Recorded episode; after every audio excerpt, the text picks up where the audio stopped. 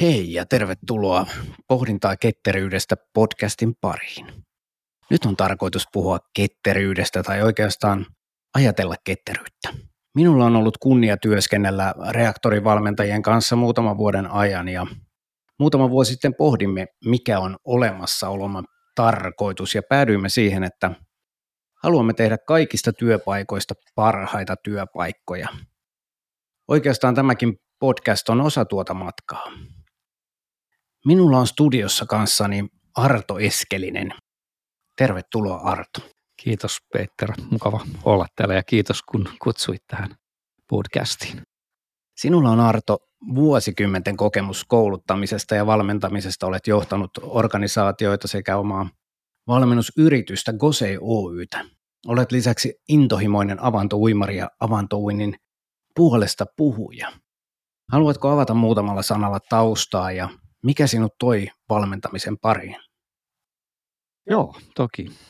Tosiaan oma tausta on ohjelmisto kehittämisessä ja olen tehnyt sitä pitkään. on sekä ollut kehittäjänä että myös johtanut tämmöistä ohjelmistokehitysosastoa. Ja tuossa 2000-luvun taitteen jälkeen ajattelutapa ohjelmistokehityksessä muuttui tämmöiseksi niin sanotuksi ketteräksi kehittämiseksi, agili, agili kehittämiseksi. Ja tosiaan ensimmäisten joukossa Suomessa olin sitä käyttöön ottamassa ja siltä matkalta sitten päädyin neuvomaan muitakin, että miten, miten tämmöistä ketteröittämistä tehtiin ja aloin käyttää tällaista titteliä kuin Agile Coach. Ensimmäisenä vuosina se oli sitä agilea, sen neuvomista, opettamista, joskus kädestä pitäen. Se coach ei silloin vielä merkinnyt hirveän paljon, kunnes vuonna 2009 tapasin tällaisen rouvan kuin Lissa Atkins. Hänkin oli Agile Coach, mutta hänen tyylissään, tavassaan olla, tavassaan kohdata ihmiselle jotain aivan erityistä. Ja päädyin sitten juttelemaan Lissan kanssa, mikä, mikä hänen taustansa on. Ja hän oli itse asiassa kouluttautunut valmentaja. Tästä syntyi itsellekin sitten semmoinen kipinä, että tässähän Agile Coach-sanassa tässä coach-sanan painoa. Siinä voisi olla jotain uutta ja mielenkiintoista ja niinpä sitten päätettiin minä ja Lindströmin Jukka ja Honkosen Sami opiskella tätä valmentamista. Ja se on ollut aika iso muutos paitsi tavassa ajatella, tavassa kohdata ihmisiä, tavassa kehittää asioita. Eli tämä valmentamiseen perehtyminen on tuota kautta niin muuttanut täysin sen lähestymistavan, millä me tehdään töitä asiakkaiden kanssa. Sen sijaan, että me tullaan kertomaan, mitä pitäisi tehdä, niin me lähdetäänkin siitä, missä asiakas on ja lähdetään asiakkaan kanssa yhdessä rakentamaan sitä parempaa tekemistä, parempaa työpaikkaa, parempaa tulosta.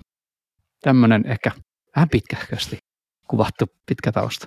Kiitos Arto tuntuu, että monilla valmentajilla on tullut siinä uran aikana jonkinnäköinen niin kuin valaistuminen, että he haluavatkin sen sijaan, että rakentavat sitä omaa uraa ja suoritusta ja keskittyvät siihen, niin muiden auttaminen kutsuu enemmän. Kävikö sinulla tämmöinen niin kuin valaistuminen, että jollain hetkellä lamppu syttyi, että hei, minähän haluan auttaa muita yksilöitä ja tiimejä menestymään, enkä vain itseäni?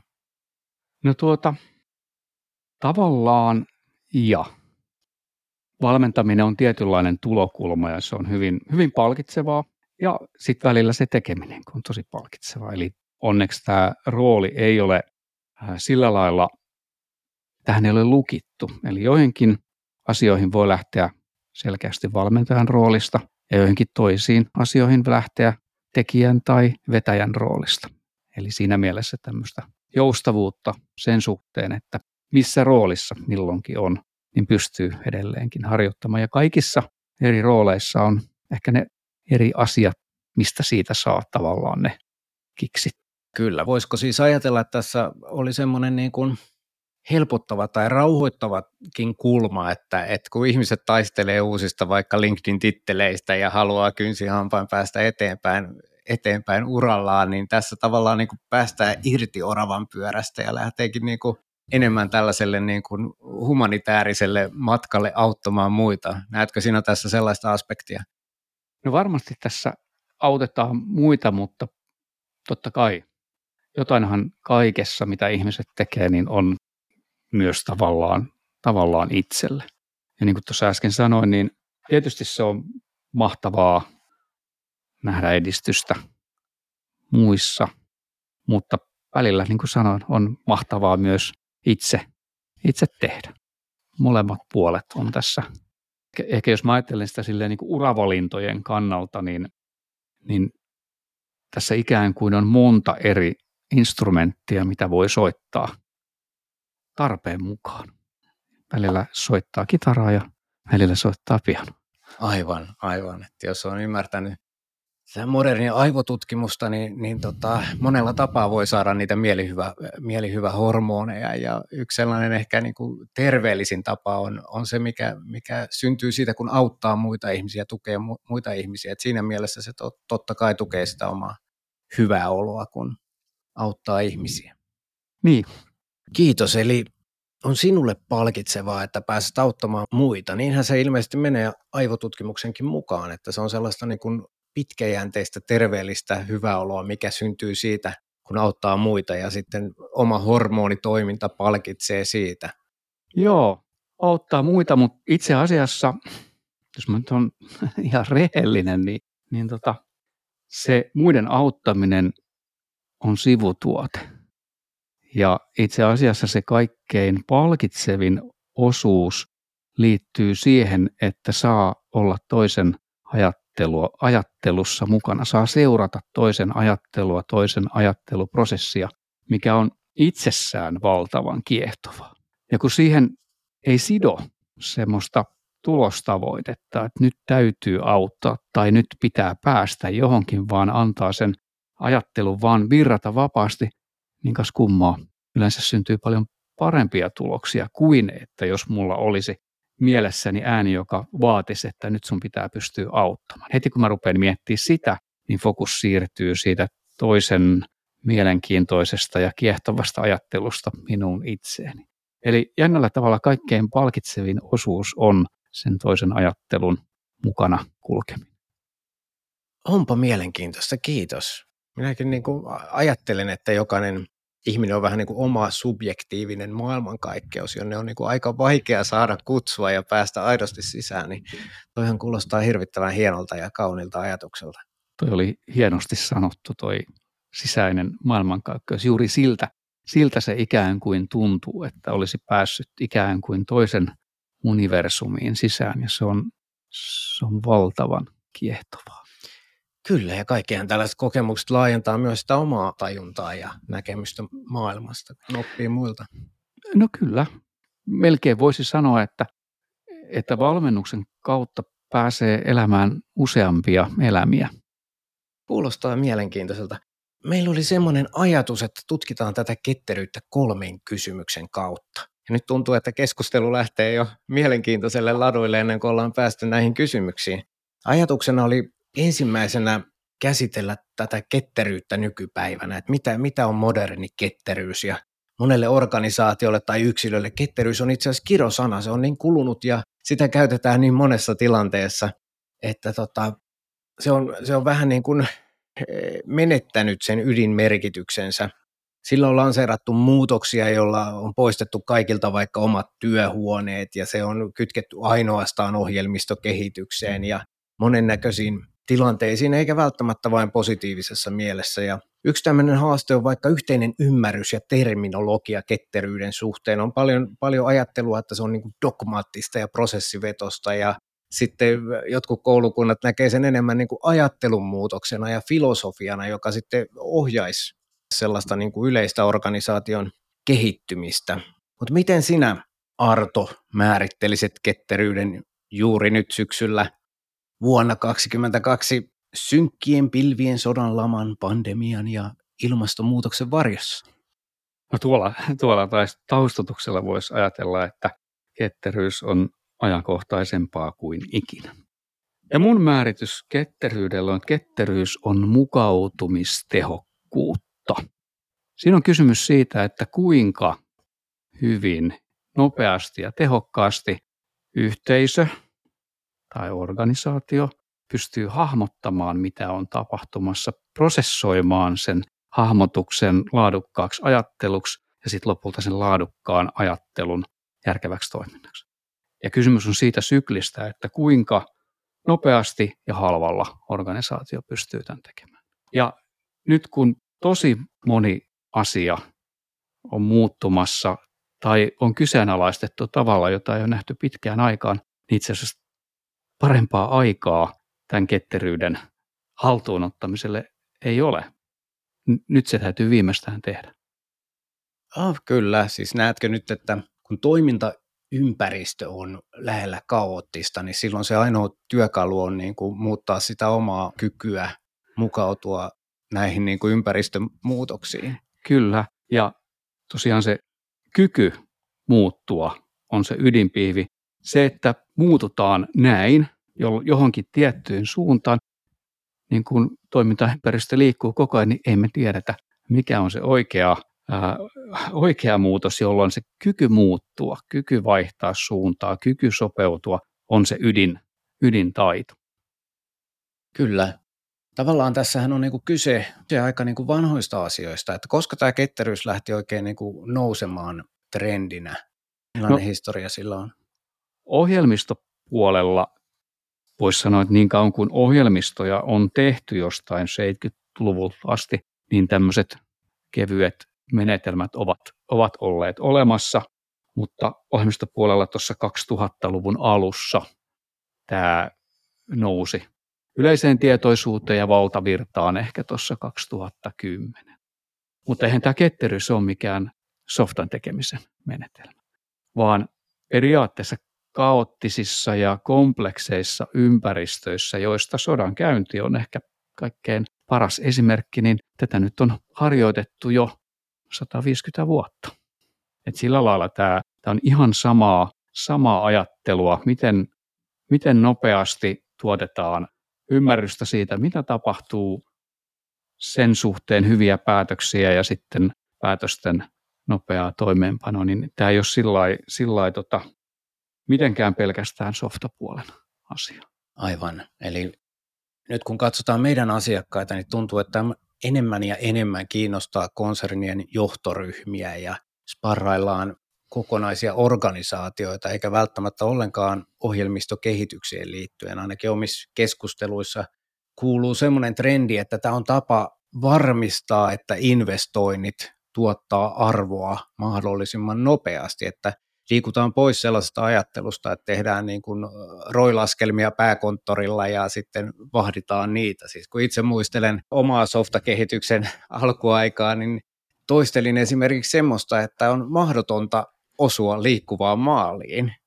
Ja se oli, se oli semmoinen mantra, mantra, mihin uskottiin, että ei oteta niitä muutoksia, vaikka tilanne muuttuisi ja asiakkaat haluaisi lisää, lisää ominaisuuksia, koska silloin tulee huonoa laatua. Ja nyt tuntuu, että se on kääntynyt ihan päälailleen, että on pakko osua liikkuvaan maaliin ja siksi tarvitaan uudenlaisia toimintatapoja, jotka sitten toimii enemmän niin kuin suoraa, suoraa vuorovaikutuksessa markkinaan ja, ja niin kuin todellisten käyttäjien ja liiketoiminnan kanssa.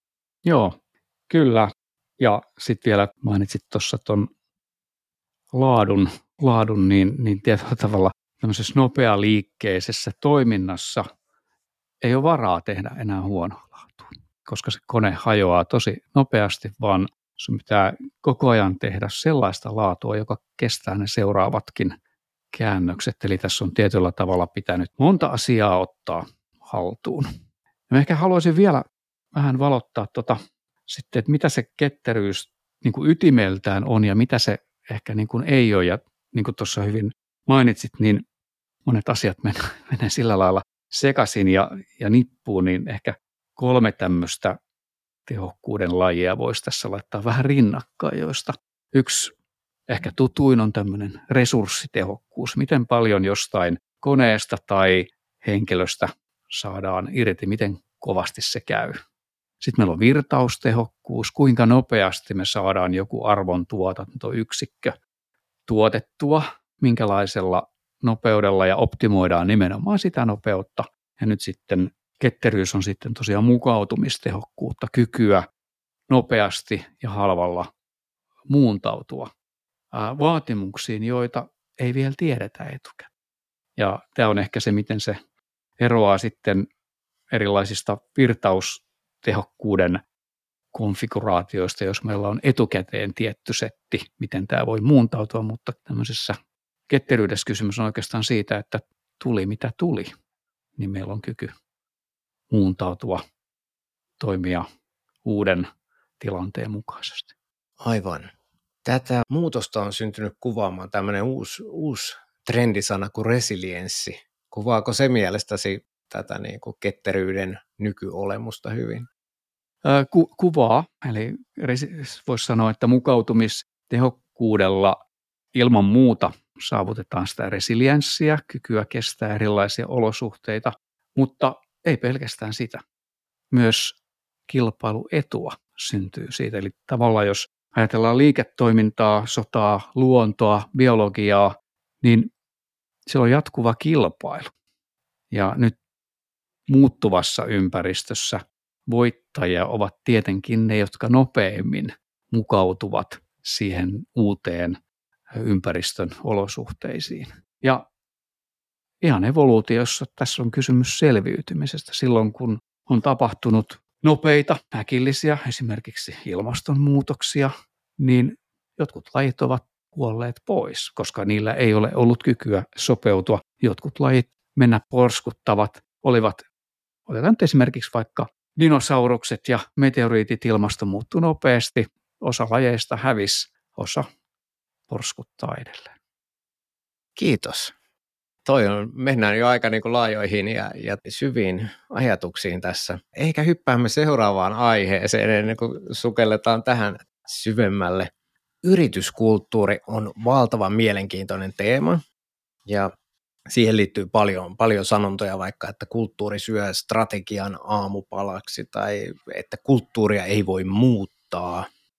Eräs konsultti sanoi, että tämmöinen big bang, hajotetaan kaikki, irtisanotaan kaikki ja pistetään heidät hakemaan uudelleen työpaikkojaan uudenlaisella mallilla, niin se on ainoa tapa muuttaa kulttuuria, että se on niin, se on niin vahva Kuulin juuri tämmöisen määritelmän, että kulttuuri on tapa jäsentää todellisuutta. Se sisältää niitä arvoja, normeja, sääntöjä, perinteitä ja valtavan määrä erilaisia asioita, joista, joista osa tulee tietenkin yhteiskunnasta, mutta monet on sille yrityksille uniikkeja.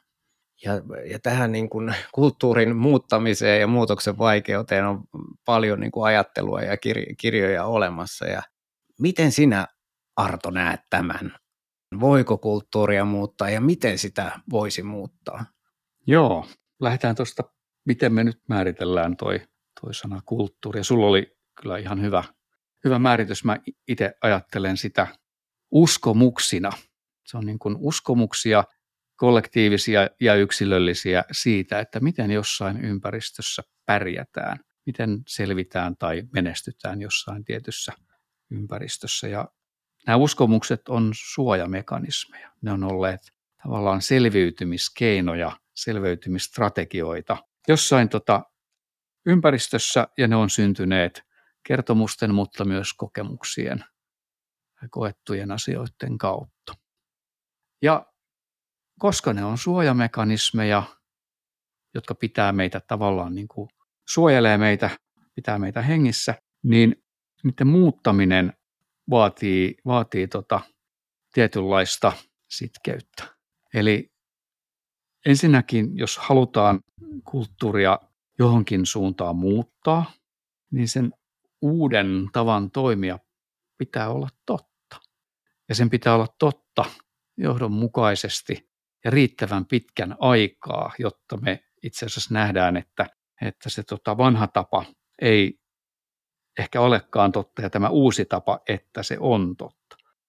Ja tämä on yksi asia, mikä tekee nyt sitten kulttuurin muuttamisesta vaikeaa, koska nyt sä, kun sä haluat kulttuuria muuttaa, niin sun pitäisi näyttää esimerkkiä siitä, miten se uusi kulttuuri toimii, näyttää sitä esimerkkiä aika pitkään, näyttää sitä aika johdonmukaisesti, ja sitten kun stiplaat kerran, niin sitten vanhat uskomukset osoittautuvatkin oikeaksi. Eli tämä on tavallaan tämä haaste. Plus sitten, että kun sä yrität tehdä tätä niin kuin isossa joukossa, niin vaikka ne jossain paikassa, jossain tiimissä kulttuuri löytäisikin jo jonkun, ää, asia, jonkun uuden asiantilan, niin voi olla, että isommassa mittakaavassa siihen menee vielä enemmän aikaa. Eli, eli siinä mielessä ei mahdotonta muuttaa ja kulttuuri muuttuu vähän niin kuin itsestäänkin koko ajan, koska meillähän tulee vaikutteita myös ympäröivästä maailmasta, mutta ei ihan helppoa. Ja semmoinen tosiaan esimerkin näyttäminen, systematiikka, johdonmukaisuus ja pitkäaikaisuus, niin varmasti on tarpeellisia, kun tätä lähtee tätä pintaa koskettelemaan. Miten näet semmoisen, semmoisen, että kun tätä ketteryyttä lähdetään tuomaan organisaatioihin, niin yleensä, yleensä siellä organisaatioissa on totuttu niin kuin ostamaan asioita ja ulkoista asioita ja, ja sitten johtajat ajattelee, että ostetaan vähän ketteryyttä. Tämä äärimmäisesti se tuntuu siltä, että halutaan ostaa vaikka yksi Scrum-koulutus ja sen jälkeen ollaan, ollaan ketter, ketteriä, vaikka kyse on paljon niin kuin isommasta muutoksesta. Ja itse olen ainakin havainnut semmoisen, että jos on niin kuin, totuttu tällä lailla ulkoistamaan koko muutos, niin sitten se kitkapaikka saattaakin olla se, kun ne ostajat pakotetaan vähän niin kuin katsomaan peiliin, että hei, tämä vanha maailma, jossa vaan ostetaan ja ulkoistetaan asioita, ei ehkä enää toimikaan nyt, ja, ja, ja tota, se haaste on, haaste on siinä, että johtajien pitäisi sitten oppia itse muuttamaan niin kuin ajatteluaan ja kehittymään tämän muutoksen mukana? Onko sinulla niin kuin vastaavia havaintoja ja millaisia niin kuin neuvoja antaisit yritykselle, jotka lähtee miettimään laajempaa muutosta? No vähän ehkä viitaten, viitaten tuohon edelliseen kulttuurin muuttamisnäkökulmaan. Asioita pitää johtaa esimerkillä ja pitkään ja konsistentisti, niin sillä lailla voisi ajatella, että se uudenlainen toimintatapa täytyy olla hyvinkin läsnä siinä johtamisessa johtamisessa tietyllä tavalla kaikilla tasoilla. Ulkoiset konsultit voi tuoda tietoa, voi tukea tiettyjä asioita, mutta ei käytännössä viedä, viedä niitä asioita sinne niin kuin jokapäiväiseen arkeen pitkäaikaisesti, jolloin tuntuu hyvin haastavalta lähteä muuttamaan organisaatiota ketteräksi ilman, että johto on itse asiassa aivan siinä ytimessä mukana. Koska sit siinä käy juuri niin kuin sanoin, että, että tota, se näyttää päälle liimatulta, siinä ei olla oikeasti mukana ja, ja sitten kun konsultit poistuu paikalta, niin iso riski on sille, että palataan, palataan taaksepäin, koska se vanha, vanha totuus, vanha tyylinen johtaminen on edelleenkin läsnä voinko tulkita tätä niin, että jos lähdetään tekemään tämmöistä isompaa muutosta, niin pitäisi samaan aikaan niin kuin valmentaa tiimejä ja yksiköitä, että mitä nyt siinä onkin se muutoksen ytimessä, mutta pitäisi myös valmentaa johtoa, että he oppii antamaan tilaa sille kaivatulle muutokselle. Se voisi jopa olla niin, että sieltä johdosta aloittaminen olisi itse asiassa hyvinkin järkevää.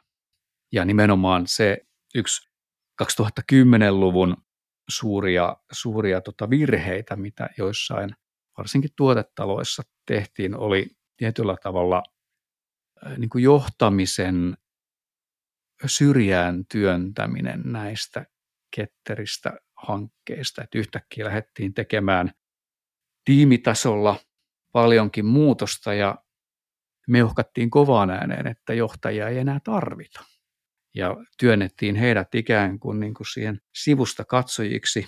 Ja minusta se oli iso virhe, kun asia nyt niin kuin tämän päivän ajattelulla voisi tehdä ehkä niin päin, että, että lähdetäänkin siitä, että, että luodaan johtajille eväitä johtaa sitä ketterää tekemistä, ketterää organisaatiota, ja että he on itse asiassa täysin keskeinen osa sitä, että miten se systeemi toimii. Aivan. Olen huomannut, että meillä on tapana, tapana näissä niin kuin asiakastilanteissa kertoa asiakkaille, että ne on aika isoja asioita, jos lähdetään niin konserniakin muuttamaan, että nämä kestää ainakin neljä, viisi vuotta.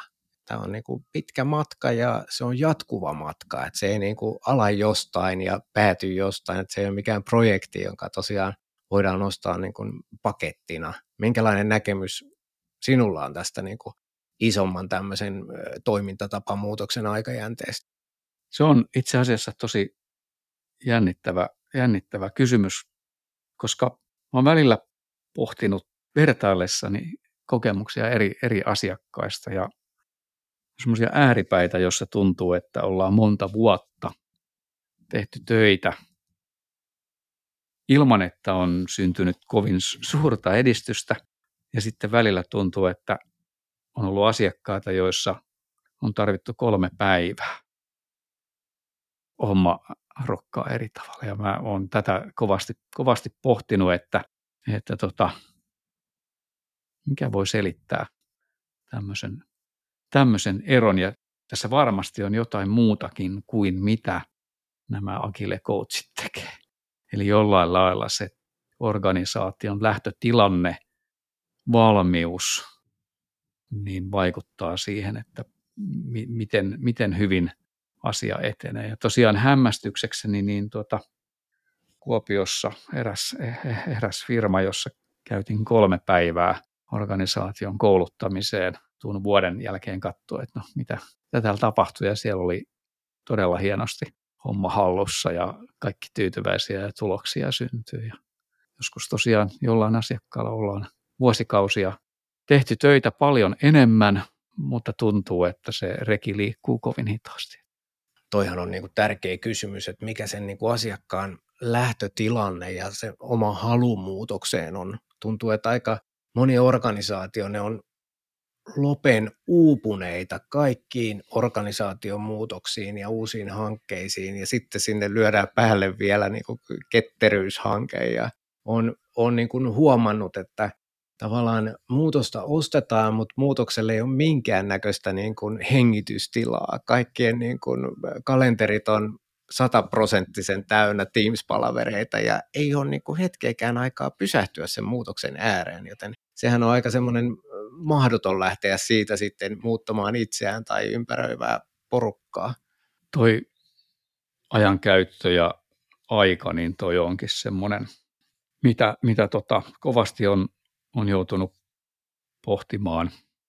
Ja oikeastaan mitä tahansa muutosta lähtee tekemään, niin, niin itse asiassa, koska kaikki yritykset tänä päivänä tuntuu jo käyvän niin kuin aika lailla niin kuin maksimirajoilla sen niin kuin kapasiteettinsa kanssa, niin sitten kun lähdetään tekemään jotain muutosta, niin se muutos pitäisi hyvin nopeasti ja suoraan osua siihen arkeen. Niin että se muutos ei ole jotain ekstraa, mikä tulee sen nykyisten hoidettavien töiden päälle, vaan se nimenomaan on nykyisten töiden hoitamista eri tavalla. Ja tähän tavallaan käytäntöön vientiin tämä pitäisi saada tapahtua aika nopeasti, koska muuten sillä organisaatiolla ei vaan ole energiaa tehdä sitä ylimääräistä. Eli tavallaan nopeasti, nopeasti siihen arkityön ytimeen se, se tota, uusi toiminta. No, tämä kuulostaa järkevältä, eli, eli tavallaan tuetaan sitä niin kuin arkea ja koulutetaan ihmisiä ja koulutetaan johtoa ja sitä kautta niin kuin hellästi esimerkkien kautta luodaan oikeastaan kysyntää sille muutokselle sen sijaan, että sitä pakotetaan ulkopuolelta. Ymmärsinkö oikein?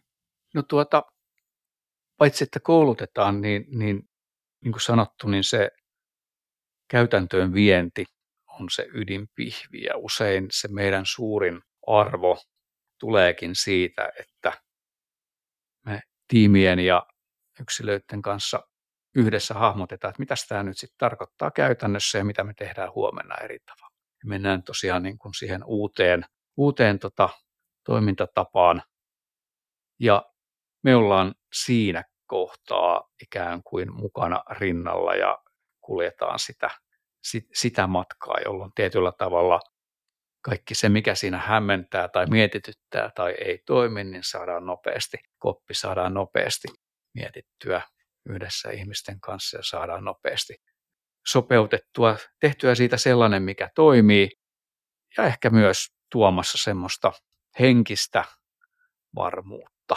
turvallisuutta siihen, että kyllä tämä tästä. Kyllä. Ja tosiaan tämä, tämä on vielä tärkeämpää kuin se kouluttaminen, tämä, että siinä hetkessä, kun ruvetaan tekemään eri tavalla, niin ollaan ollaan lähellä, ollaan läsnä, ollaan paljon läsnä. Aivan, eli on tavallaan turvallinen ja tuettu tilanne lähteä kokeilemaan Kyllä. uusia asioita. Okei, toi kuulostaa, kuulostaa äh, hienolta. Mitä sä oot semmoisesta mieltä, että kun, kun pohtii tätä niin kuin meidän jälkiteollista maailmaa, niin sellaisella ajattelulla, että, että optimoidaan ja siiloudutaan ja, ja optimoidaan pidemmälle. Tavallaan, että jäljet johtaa sinne niin kuin satojen vuosien taakse vaikka Adam Smithiin, kun hän kertoi, että miten, miten neulatehtaalla tehdään niin kuin neuloja. Ja teollisella alalla, jossa Suomikin on vahva, niin sillä on todella pitkät perinteet, että ollaan niin kuin todella niin kuin prosessiorientoituneita. Ja syvällä meidän niin kuin ajattelussa semmoinen optimointi, ja se on tietysti mielessä niin kuin ristiriidassa tämmöisen arvopohjaisen muutoksen kanssa ja itseohjautuvuuden kanssa, että modernit asiantuntijaorganisaatiot voi itse päätellä, mikä on nyt niin kuin paras lääke tähän tilanteeseen. Ja minusta tuntuu, että usein kun asiakkaat haluavat ostaa tätä ketteryyttä, niin he haluavat, että se määritellään tiukasti, että mikä se meidän ketteryys on. Ja, ja minun käsitykseni taas on, että, että se ketterä tiimi, että se on niin kuin uniikki, että he, he miettivät ne parhaat työkalut ja työkäytänteet juuri sen tietyn asian ratkaisemiseen. Eli tota, näetkö sinä myöskin tällä lailla, että on olemassa tämmöinen niin kuin käytännöllinen ketteryyden taso ja sitten on enemmän semmoinen niin filosofinen taso, joka, joka tukee sitä laajempaa muutosta? Niin, tota, tämä on varmaan semmoinen sekä, sekä että että tota, jos ajatellaan isoa firmaa, siellä tehdään, siellä tehdään ketteryyttä. Voi olla jotain tarpeita liittyen siihen, että miten jonkun yksittäisen tiimin työ linkittyy muiden tiimien työhön. Niin voi olla, että siellä on jotain tarpeita, joissa on hyvä miettiä niin kuin myös sitä kokonaisuutta. Ja yksi tämmöinen esimerkki asiasta, mikä on ihan hyödyllinen, on, on vaikka kadenssi. Eli jos ajatellaan, että meillä on kymmenen tiimiä, jotka tekee vaikka samaa tuotetta, niin se, että niiltä löytyy, jos ne käyttää vaikka Scrumia, niin niiltä löytyy sama rytmi, ne on samaan aikaan samassa pisteessä. Ja se on esimerkki siitä, että joitakin asioita voi olla hyvä niin kuin miettiä kokonaisuuden kannalta. Toinen asia, missä tiimillä ei tietenkään ole täyttä vapautta, on se, että no, mistä tiimi vastaa, mistä tiimi A vastaa ja mistä tiimi B vastaa. Tästä on itse asiassa hyvä olla jonkinlainen selkeys. Sitten näiden tiettyjen raamien ja reunapintojen, rajapintojen sisäpuolella, niin ilman muuta me halutaan, että tiimit omistaa sen oman ratkaisunsa ja heillä on lupa kehittää sitä eteenpäin. Eli tämä on tämmöinen niin kuin sekä, sekä että tyyppinen ratkaisu. Niin kuin monessa asiassa se sekä että voi olla paljon parempi kuin joko tai. Kyllä, että jos vedän yhteen, eli olisi hyvä, että vaikka yrityksen johdolla ja miksei koko henkilökunnalla olisi semmoinen yhteinen visio, mihin sillä ketteryydellä ja muutoksella ylipäätään pyritään, mutta sitten tarvittaessa sinne luodaan sellaisia rakenteita, jotka palvelee sitä onnistumista, jotka voi sitten olla vähän jäykempiä. Joo, ja sitten kyllä varmasti hyödyllistä on, jos siellä on samantyyppisiä ohjaavia periaatteita kaikilla tiimeillä, jolloin me optimoidaan jotenkin sitä kokonaisuutta eikä vain yhden yksittäisen tiimin työtä. Ja sitten niin kuin sanoin tuossa äsken, niin, niin se, että tiimi kokee omistajuutta siihen, mitä se tekee ja sillä on lupa kehittää ja tehdä entistä paremmin sitä, mitä se tekee, niin sitä ei missään tapauksessa saa niin kuin pois rajata. Kiitos. Hypätään tota, nyt hän päivän viimeiseen kysymykseen ja mennään sinne sinun subjektiiviseen maailmankaikkeuteesi. Tämä tuntuu, kun tässä on valmentajien kanssa tehnyt töitä, niin kun he äh, käyvät juttelemassa asiakkaan kanssa tai tiimin kanssa, niin he haistavat ilmasta, että hei, täällä on, täällä on vähän kommunikaatio-ongelmaa, täällä on johtamisongelmaa ja täällä ei välttämättä ole ollenkaan mitään ketteryysongelmaa, mutta että tuntuu, että teillä on niin kuin valtava työkalupakki ja, ja siitä niin kuin, tapahtuman tai, tai tapaamisen ilmasta pystytään jo haistelemaan monennäköisiä juttuja, mutta sitä ei välttämättä asiakkaalle sanota, koska hänen näkemystilanteesta on ihan eri ja sitten aletaan hellästi niin kuin menemään kohti sitä heidän omaa oivaltamistaan, että vain sen oman oivalluksen kautta päästään niin kuin siihen, siihen tota ratkaisumoodiin. Niin onko, kuulostaako tämä, tämä niin kuin järkevältä? Ja haluaisin kuulla, että miltä se niin kuin valmentajan maailma näyttää, kun te menette jollekin uudelle asiakkaalle ja juttelette vaikka johdon ja asiantuntijoiden kautta, niin millaisilla laseilla te katsotte sitä tilannetta ja maailmaa ja minkälaisia asioita sieltä löytyy? Tota, kun ajattelee jotain organisaatiota tai tiimiä, niin meillä on sekä semmoisia helposti nähtäviä asioita että vaikeasti nähtäviä asioita ja on helppo tavallaan mielessään miettiä semmoisia normaaleja näkyviä asioita, joita ainakin pitäisi olla. Ja tietyllä tavalla katsoa vaan, että missä tilassa ne on. Onko meillä selkeää tavoitetta ja onko meillä yhteistä tapaa jakaa työtä ja et cetera, et cetera. Ja tämä on semmoinen ehkä niin kuin helppo, helppo taso ja tämän suhteen pystyy aika nopeasti havainnoimaan ja tekemään jotain johtopäätöksiä. Sitten meillä on se näkymätön taso. Ja siihen liittyy monta kertaa se, että minkälainen luottamus täällä on ja kuka tykkää tehdä kenenkin kanssa ja mitä ihmiset oikeasti ajattelee ja tahtoo, mihin he oikeasti pyrkii. Ja tämän suhteen on hyvä tietoisesti tietää, että ei tiedä. Eli tietyllä tavalla välttää semmoista olettamista, vaikka mieli tekisi ja mieli tarjoilisi valmiina, että tässä on varmaan tästä kysymys, niin tietoisesti omassa mielessään torjua se ajatus ja ylläpitää vaan, että enpäs muuten tiedä, onpas mielenkiintoista ja uteliaana tutkia sitä lisää. Ja usein se tutkiminen on sitä, että yksilön tai ryhmän kanssa – valmentaja esittää kysymyksiä ja ryhmä pääsee itse asiassa pohtimaan, koska monta kertaa näissä tiimiprosesseissa ei ole kysymys siitä, että mitä, mitä pelkästään valmentaja ymmärtää siitä tilanteesta, vaan itse asiassa vielä tärkeämpää on, että mitä se tiimi itse ymmärtää siitä tilanteesta. Ja tosiaan tämmöinen niin kuin mielen avoimena pitäminen varsinkin näiden näkymättömien asioiden suhteen, niin on yksi semmoisia ydintaitoja ja tietyllä tavalla sen johtopäätöksen pidättäminen. Eli että enpäs, enpäs, enpäs sanokaan vielä, mitä, mitä tässä menee, vaan, vaan itse asiassa rakastan sitä niin kuin epävarmuutta, koska epävarmuus tuo sitä uteliaisuutta.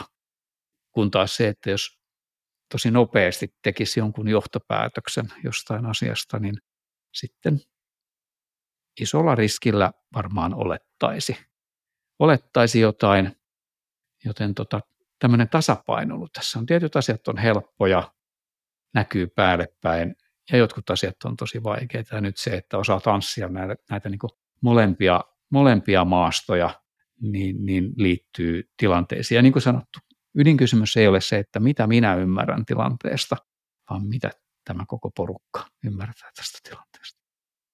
Aivan. Sinulla oli Arto Taanoin hieno, hieno tota, vertauskuva tästä niin kuin ketteryydestä ja sen edistymisestä. Jos muistan oikein, siinä oli tämmöinen systeeminen taso ja sitten automaatio ja sitten mennään niin kuin optimointiin, kun tietyt perusasiat ovat kunnossa. Voisi palata siihen kohta, mutta tähän liittyen niin kuin kysymys, eli Eli kun on olemassa tämmöinen niin kuin pragmaattinen taso, että äh, korjataan vähän niin kuin tällaisia konkreettisia niin kuin assetteja, mitä, mitä kokonaisuuteen liittyy. Ja sitten on se toinen taso, joka on niin kuin ihan ihmisten välistä dynamiikkaa, että miten tämä työ jakaantuu niin kuin näiden kahden välillä. Mutta kerrotko sen vertauskuvan, mikä sinulla oli? No, itse asiassa varmaan en muista, kun mä viljelen näitä vertauskuvia niin paljon. Se oli Arto, auto, auton tota, kojetaulu oli ainakin yksi semmoinen. Joo, No itse asiassa se liittyy ehkä enemmän näihin niin kuin, niin kuin ketterin muutoksiin ja, ja, ja semmoinen asia, tota, palataan sinne niin kuin muutoskyvykkyyden tota, ytimeen ja lähteelle. Ja jos muutoskyvykkyys olisi, olisi vaikka se auto, niin sitten se kysymys kuuluu, että miten kovaa sillä voi ajaa ja miten mutkaista tietä. Ja se ydinkysymys, että miten kovaa autolla voi ajaa, niin kyllä se riippuu siitä, että minkälainen moottori siellä on ja voimansiirto ja kaikki tämä tämmöinen. Ja se merkkaa paljon enemmän kuin se, että minkälaiset mittarit siellä. Ja tosi moni ketterähanke on sitten kuitenkin niin kuin tavallaan, ei ota mitään kantaa siihen voimantuottokykyyn, varsinaiseen arvontuottokykyyn, vaan pikemminkin vaan ohjausmekanismeihin, siihen niin kuin arvontuottosysteemiin. Ja nyt jos sä asennat uuden mittariston tai työt uuden ohjausmekanismin, mutta joka ei sinällään tuota lisää voimaa, lisää tehoa, niin ei siitä irtoa enempää. Se on Ferrarin mittaristo mopoautossa. Aivan. Tuo on aina, aina hauska kuulla. Mutta tähän niin kuin varsinaiseen kysymykseen, eli, eli minkä ver- verran siitä työstä on tällaista niin kuin konkreettista tai konkreettisten huomioitavien niin kuin asioiden korjaamista, niin kuin just toimintatapoja ja seremonioita ja minkä verran on tällaista ihmisten välistä kemiaa ja dynamiikkaa ja ehkä semmoista niin kuin ajattelun kehittämistä. Joo. Alussa on tavallaan nämä helpot. Ja ne on monta kertaa ihan tämmöisten rakenteiden tuomista, seremonioiden pyörittämistä. Sitten kun ne alkaa olla paikallaan, alkaa si- siirtyä fokus enemmän siihen, että näistä eri asioista aletaan oikeasti saamaan hyötyä, arvoa. Ja si- siinä kohtaa alkaa sitten tulee monta kertaa esiin niitä asioita, jotka pidättelee meitä sen arvon saamisesta. Ja sinne saattaa sitten sisältyä paljon myös näitä, näitä tota, ihmisten tapoja ajatella, asenteita, sitä kuinka paljon he on tässä mukana, kuinka paljon he uskoo tähän. Koska loppupeleissä ihmiset, jotka on jonkun asian takana oikeasti, saa aikaiseksi mitä vaan. Ja sitten kun ihmiset ei ole jonkun asian takana, niin mitään ei oikeasti synny. Jolloin tota, tyypillisesti muutoshankkeessa niin tämä alkupää on se helppo pää ja sitten se keski, keskivaihe, jossa, jossa tota, niihin uusiin tuotuihin toimintatapoihin niin pitäisi saada se palo, innostus, sielu, arvo, niin tämä on ehkä se kaikkein tärkein Ja sitten kun se lähtee lentoon vähän niin kuin itsestään, niin, niin sitten voi itse itse asiassa poistuakin paikalta ja ihailla sitä, miten hienosti joku asia hoituu ihan ihmisten itsensä toimesta. Voi olla, että se on tämä kes- keskivaihe, joka on se kaikkein vaikein, eli rakenteet on olemassa, struktuurit olemassa, mutta, mutta se ei vielä lennä itsestään. Tulkitsenko oikein, että yleensä tämmöisissä muutoksissa on joku tämmöinen tota, tarvittava muutos, joka osin sanellaan ulkopuolelta ja ihmisille ei välttämättä ole minkäännäköistä niin kuin paloa tai motivaatiota tai se jopa pelottaa se muutos. Ja te olette niin kuin tavallaan se, se tota, moottori siinä välissä, joka saa semmoisen positiivisen liikkeen käyntiin. Aika monta kertaa se, että miten, miten sitten asianosaiset ihmiset, joiden työ muuttuu, suhtautuu tähän asiaan, niin se vaihtelee. Eli ei olekaan sillä että ihmiset on joko innoissaan tai ihmiset on vastaavaan. Meiltä usein löytyy semmoinen kirjo. Jotkut ovat mahdollisesti odottaneet jo vuosia, että päästäisiin tekemään tällä, tällä tavalla ja ovat siitä hyvinkin tota, noin innoissaan. Ja sitten on ihmisiä, jotka pitävät tätä turhana hömpötyksenä ja, ja, ja tota, noin, eivät ole ollenkaan innoissa.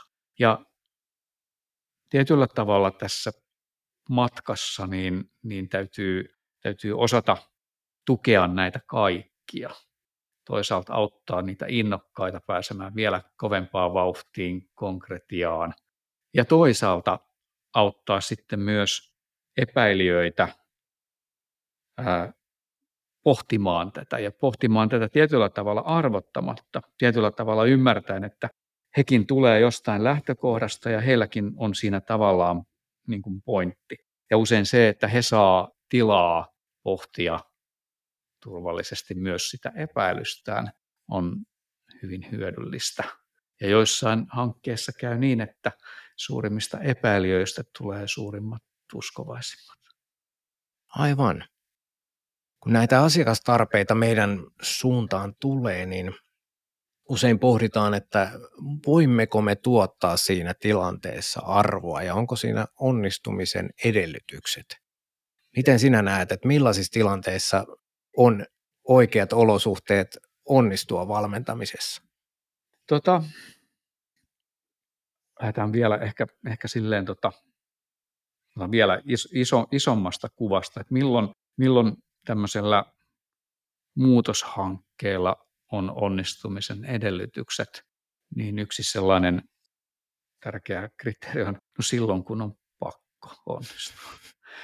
Eli me on nähty erilaisia tilanteita ja, ja, ja yrityksiä, jotka lähtee tekemään ja osalla on ollut sillä, että tämä on selkeästi semmoinen niin kuin tulevaisuuteen liittyvä liike, joka on koettu, että tämä täytyy tehdä ja tästä täytyy onnistua.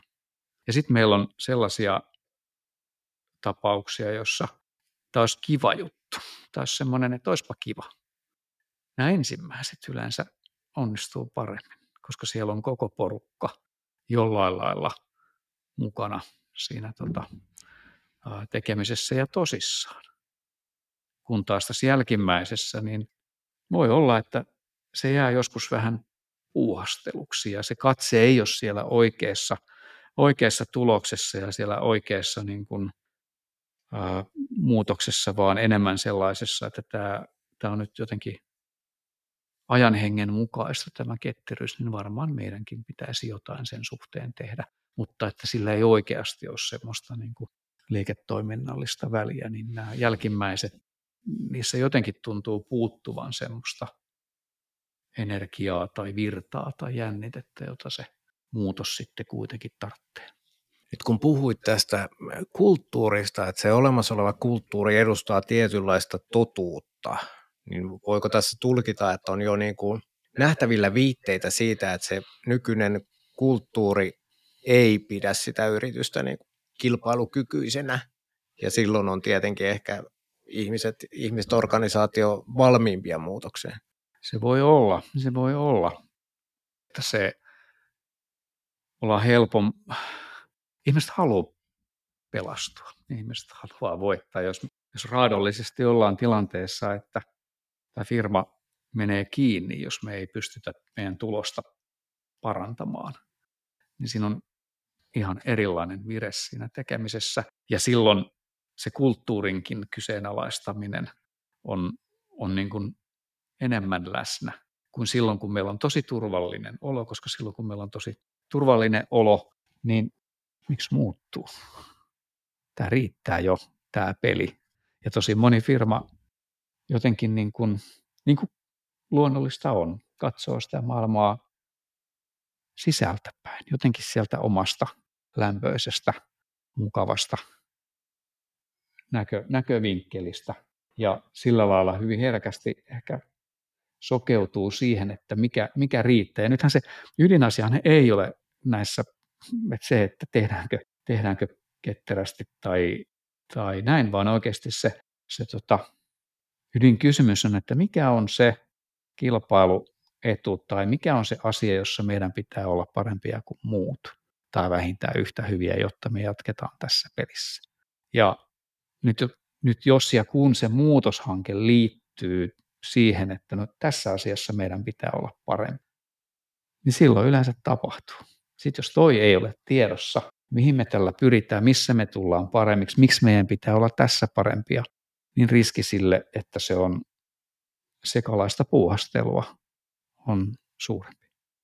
Aivan. niin voisiko tästä johtaa, että, että tietyt menestyvät yritykset, niin heillä ei ollut pitkään aikaan mitään tarvetta muuttua eikä viedä, viedä niin kuin onnistuneita muutoshankkeita läpi, koska se tulos sillä ydinliiketoiminnalla on niin kova ja sitten saattaa olla, että tietyt käytännöt, vaikka niin kuin johtaminen ei, ei sen takia uusiudukaan. Se, on, se, se voi hyvinkin olla, olla juurikin näin.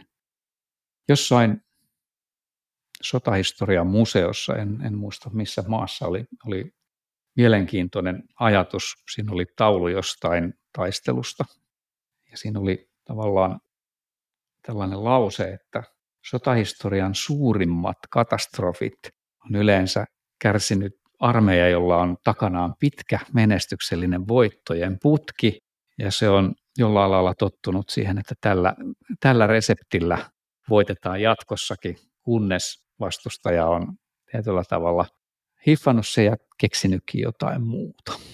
Ja tämä sama varmasti pätee, pätee yritysmaailmaan, että menestyvillä yrityksillä on tietyllä tavalla riski sokeutua siihen omaan menestyksensä ja sitä kautta mukavoitua. Tämä kuuluisa hyvin menee, mutta menköön. Hmm. Kiitos Arto. Tämä on ollut aivan ihanaa. Onko sinulla vielä jotain, jotain niin kuin hampaankolossa, mitä haluaisit lisätä tähän podcastin ensimmäiseen jaksoon? Ehkä mä haluaisin vielä tosiaan korostaa tota, mistä puhuttiinkin jo, että tämmöinen mukautumistehokkuus on ajankohtaisempaa kuin koskaan. Ja jokaisen firman olisi hyvä sitä tässä ajan hetkessä miettiä. Kiitos. Hei, tämä on tosiaan ensimmäinen jakso ja meillä voi laittaa palautetta Arto Eskelinen at reaktor.com ja Peter Lindberg at reaktor.com. Kiitoksia kaikille kuuntelijoille.